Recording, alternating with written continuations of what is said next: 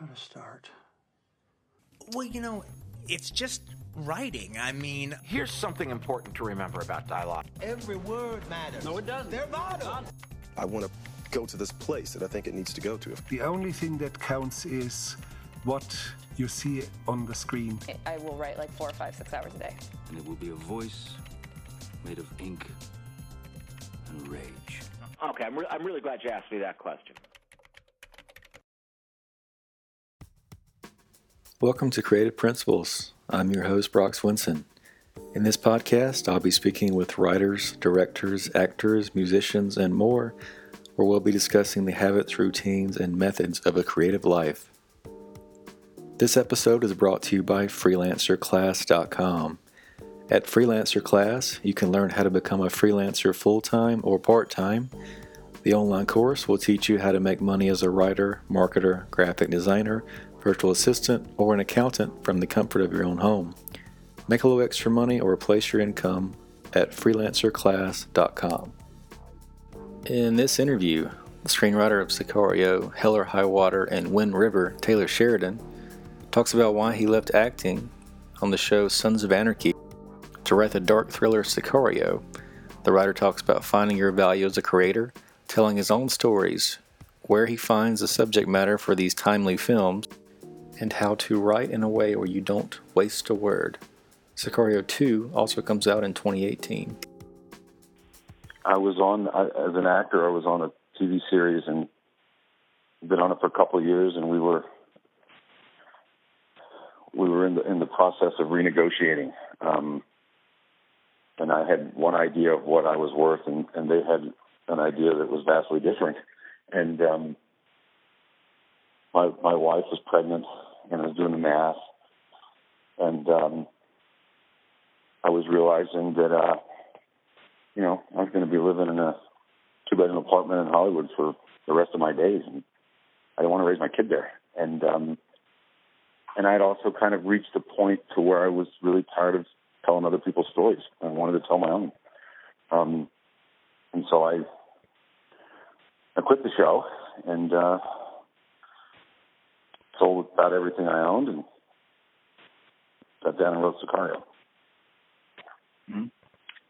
And uh, what was kind of the process after that? It got I, I remember like seeing the film. Um, it was last year, and then it got great reviews and incredible cast. Um, what was kind of the process like after you wrote that film? Like, what was the next step, and how did it get made? Well, you know, the the, the next step with with that film specifically, or or, or the next step. With, Uh, yeah, with that with that one specifically. Well, that one, you know, that's good. Scared people. Um, it really scared people. Didn't want to touch it. Um, you know, it it it it, it, it unfolded in a very unconventional sense. It, it really played with the notion of who's the protagonist. Um, I did some some things character wise that are very unusual in film. You know, I, the only character who arcs is Kate, who is assertive for the audience, who is completely passive. Um, and uh, which is a metaphor for for the American consciousness. Um, it was a female lead, uh, which terrified uh, studios. You know, coupled with how dark the subject matter was. Um, but the funny thing was that once uh, Basil Iwanyk, the producer uh, who did the town, and, and and he read it, and um, those things didn't concern him at all. And uh, and he went out to uh, directors. We went to Denis Villeneuve. Um, was the first director who read it, and um, he fell in love with it. And I mean, it came together incredibly fast uh, after that. Uh, it was the challenge was finding someone, you know, who believed in it. And then once, you know, once someone stuck their foot in the pool, then everyone jumped in. Where did that original idea come from? I mean, it just came from a. There were a few things that I I wanted to explore, but it was it was really this notion of you know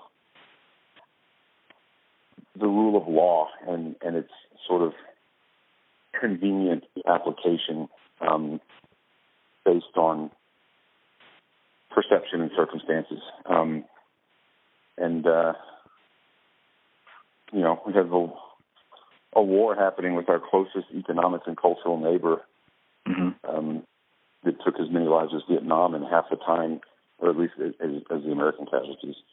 And um, you know, you had to hunt to find a news article about it. Right. Um, and I thought that was because we were ignoring it because we don't have an answer. You know, it's an, this unsolvable problem that that ultimately rests with you know the consumer.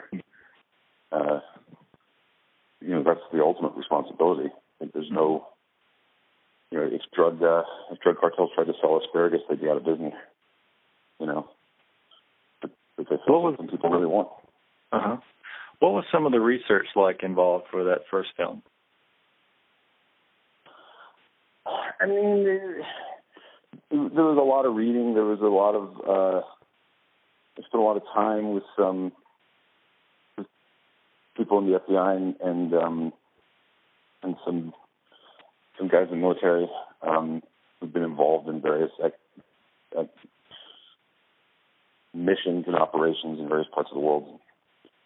Um, the thing's pure fiction. It's not based on any event. Um,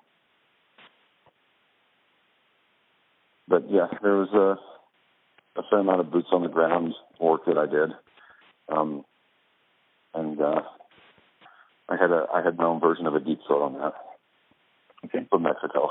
Um, so it was, uh, you know, I, I wanted it to be, even though it was fictitious, I wanted it to represent, you know, actual things that have happened.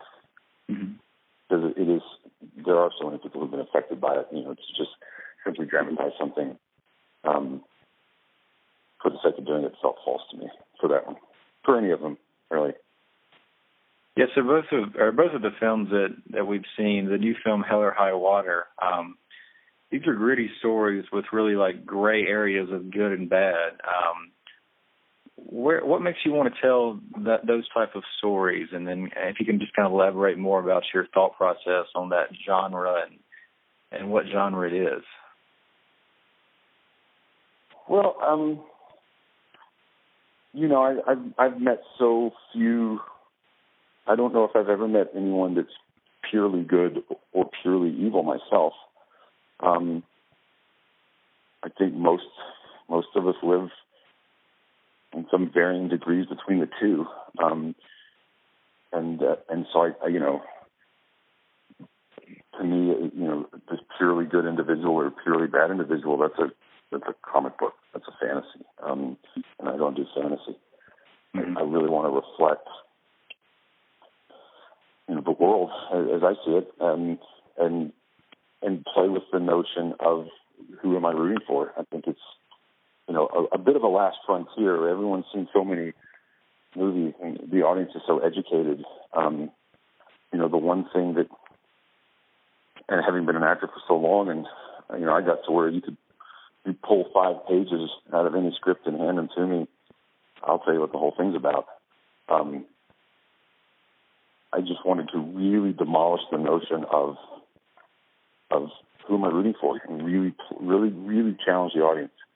Um, uh, and sometimes they like the guy that ain't too good. Sometimes, you know, they're very frustrated with the guy who is good. Sometimes the clear hero says some pretty bad things. Um, and, uh, you know, I, I think that, uh, I think for me, it's been a long time really unimportant work as an actor. Um, Mm-hmm. It was important when I started writing that I try to make movies that are obviously entertaining, or, or, or no one's going to go see them, but you know, they really make you think. Um, and that's my goal. Mm-hmm. Um, for me, these, these movies resemble, or the closest thing to them, they're kind of a modern western, like a Cormac McCarthy or Coen Brothers film. Um, what are some of your influences when writing films, either through literature or other movies? Well, Cormac McCarthy is a massive influence on me. I, I, I was just talking about this a minute ago. I, you know, I, um, the novelists have influenced me the most, um, and you can you can you, you Larry McMurtry's gift with creating these incredibly well-defined characters in a really brief period of time.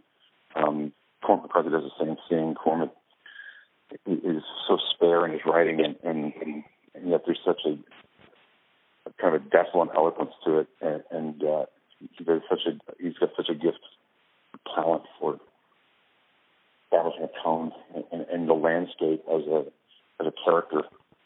Um, and, and these are you know, these are things that I really aspire to do.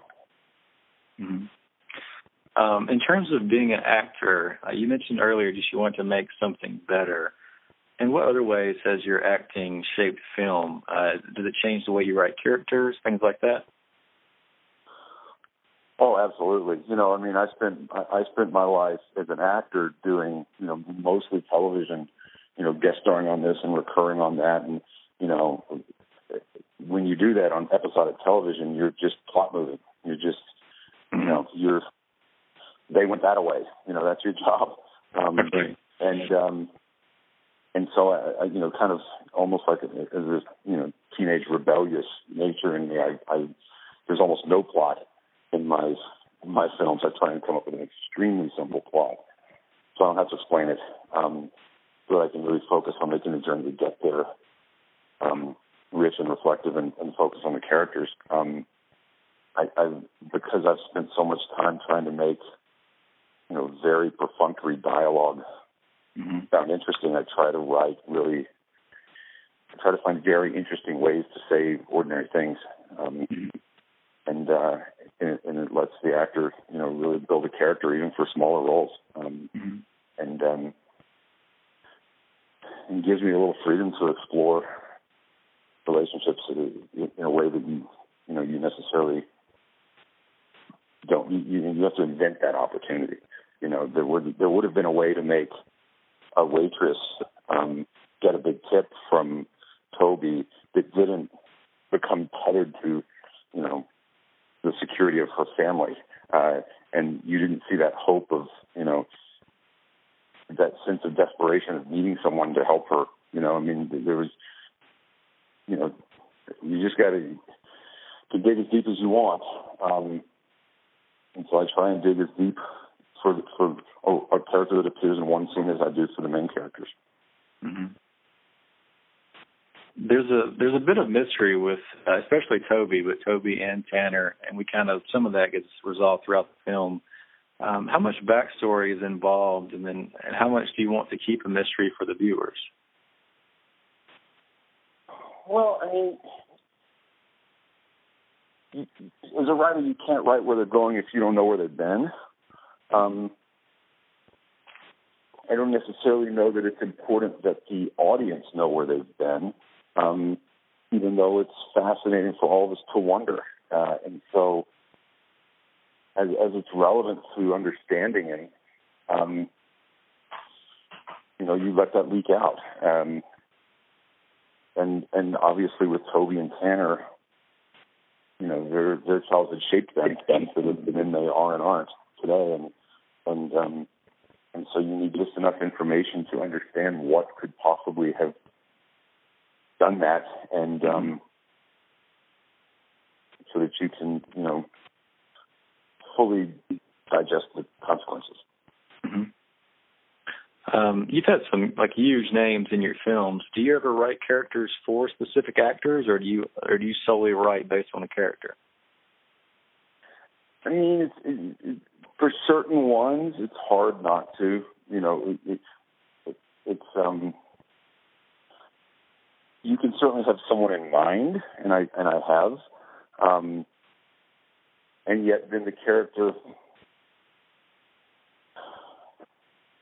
the character ultimately becomes its own thing, you know, uh, and, and they and they take on they get their own personalities and they take on their own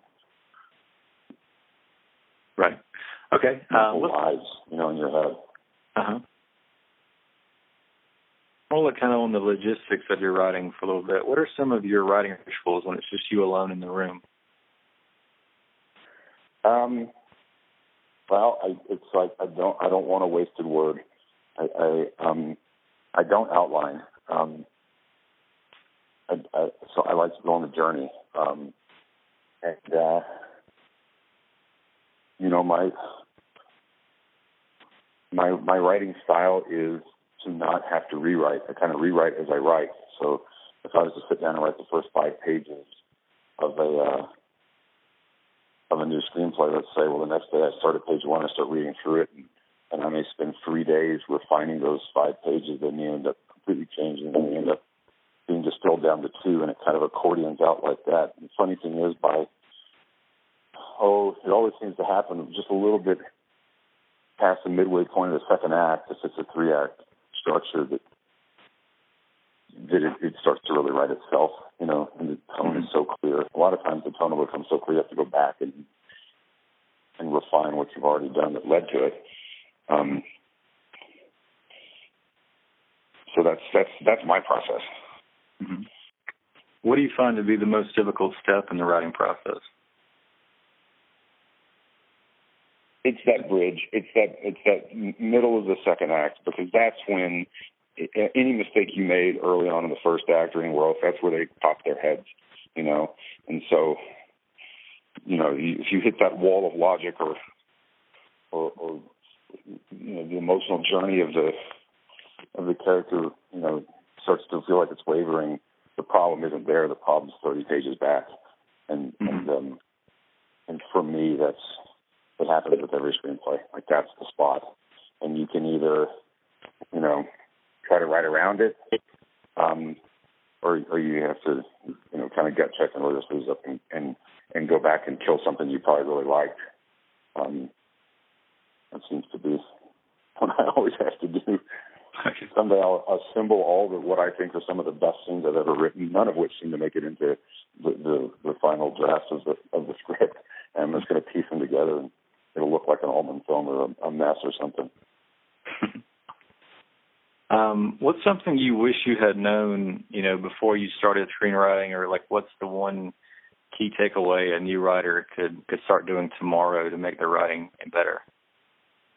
Well, I was, you know, I sat because I had I had been in the business for so long, and I had seen the consequences of you know, a, a plot hole or a character flaw, um, or something that wasn't fully developed, or, or or whatever the case may be. And I had suffered that as the actor, and then seen it on the screen um, television and witnessed it. Uh, I sat down and was pretty merciful to myself from the you know from the first day I wrote the first thing. I told myself I don't have any idea how to do this, um, but I've spent 20 years spending most of my time reciting lines from people that, that took shortcuts. Uh, don't take a shortcut. You know, don't try to be great. Write the movie. I always write the movie I want to go see. Mm-hmm. I just assume someone else will want to see it too. I've, I've, I've, I just never, even though some things may sound smart, the goal can't ever be. It's got to be saying what you want to say the way you want to say it. It's really. I think that to be a, a really good screenwriter, you have to be kind of selfish. You have to write just for you, and and um, because you'll be your toughest critic. But trying to guess what someone else is going to like or want, uh, such a moving target. Um, so, and you'll and you'll find yourself. I find myself, you know, trying to write something that I said, oh, wouldn't this this would be so, whatever it'll be, and it's always false and it always gets erased. Um, it's just constantly reminding reminding yourself that you know you got to write one you want to see, and you can't waste a word you can't. Everything has to be moving this world you're creating forward. Okay, I think we're coming up on time. Just got one or two more for you. Um, are there any movies that you have to watch every year, like a favorite that you have to see every year? Uh, you know, The Insider is is uh, is one of my favorite films. Um, it's you know the screenplay was sensational, the acting's incredible, the camera work, the the simplicity of, some of the camera work, um, and yet the unusual angles they chose to help enhance a sense of mood and a sense of you know a shift in power between characters, and it's so subtle. Um, you know, it's just vintage Michael Mann. Um, it, I think The Unforgiven is another one that I, you know, where he took a genre and just demolished it um, to the point that it looked like no one would ever make a western again. Um, and uh, and and the way with which the simplicity again with which that was achieved um, was really those those are two films that I I go back to a lot. Thank you so much for tuning into the show. Before you leave, don't forget to sign up for the newsletter to get your free download of the ebook How Hollywood Screenwriters Annihilate Writer's Block, which includes advice from writers such as Aaron Sorkin, William Monahan, and Cary Fukunaga.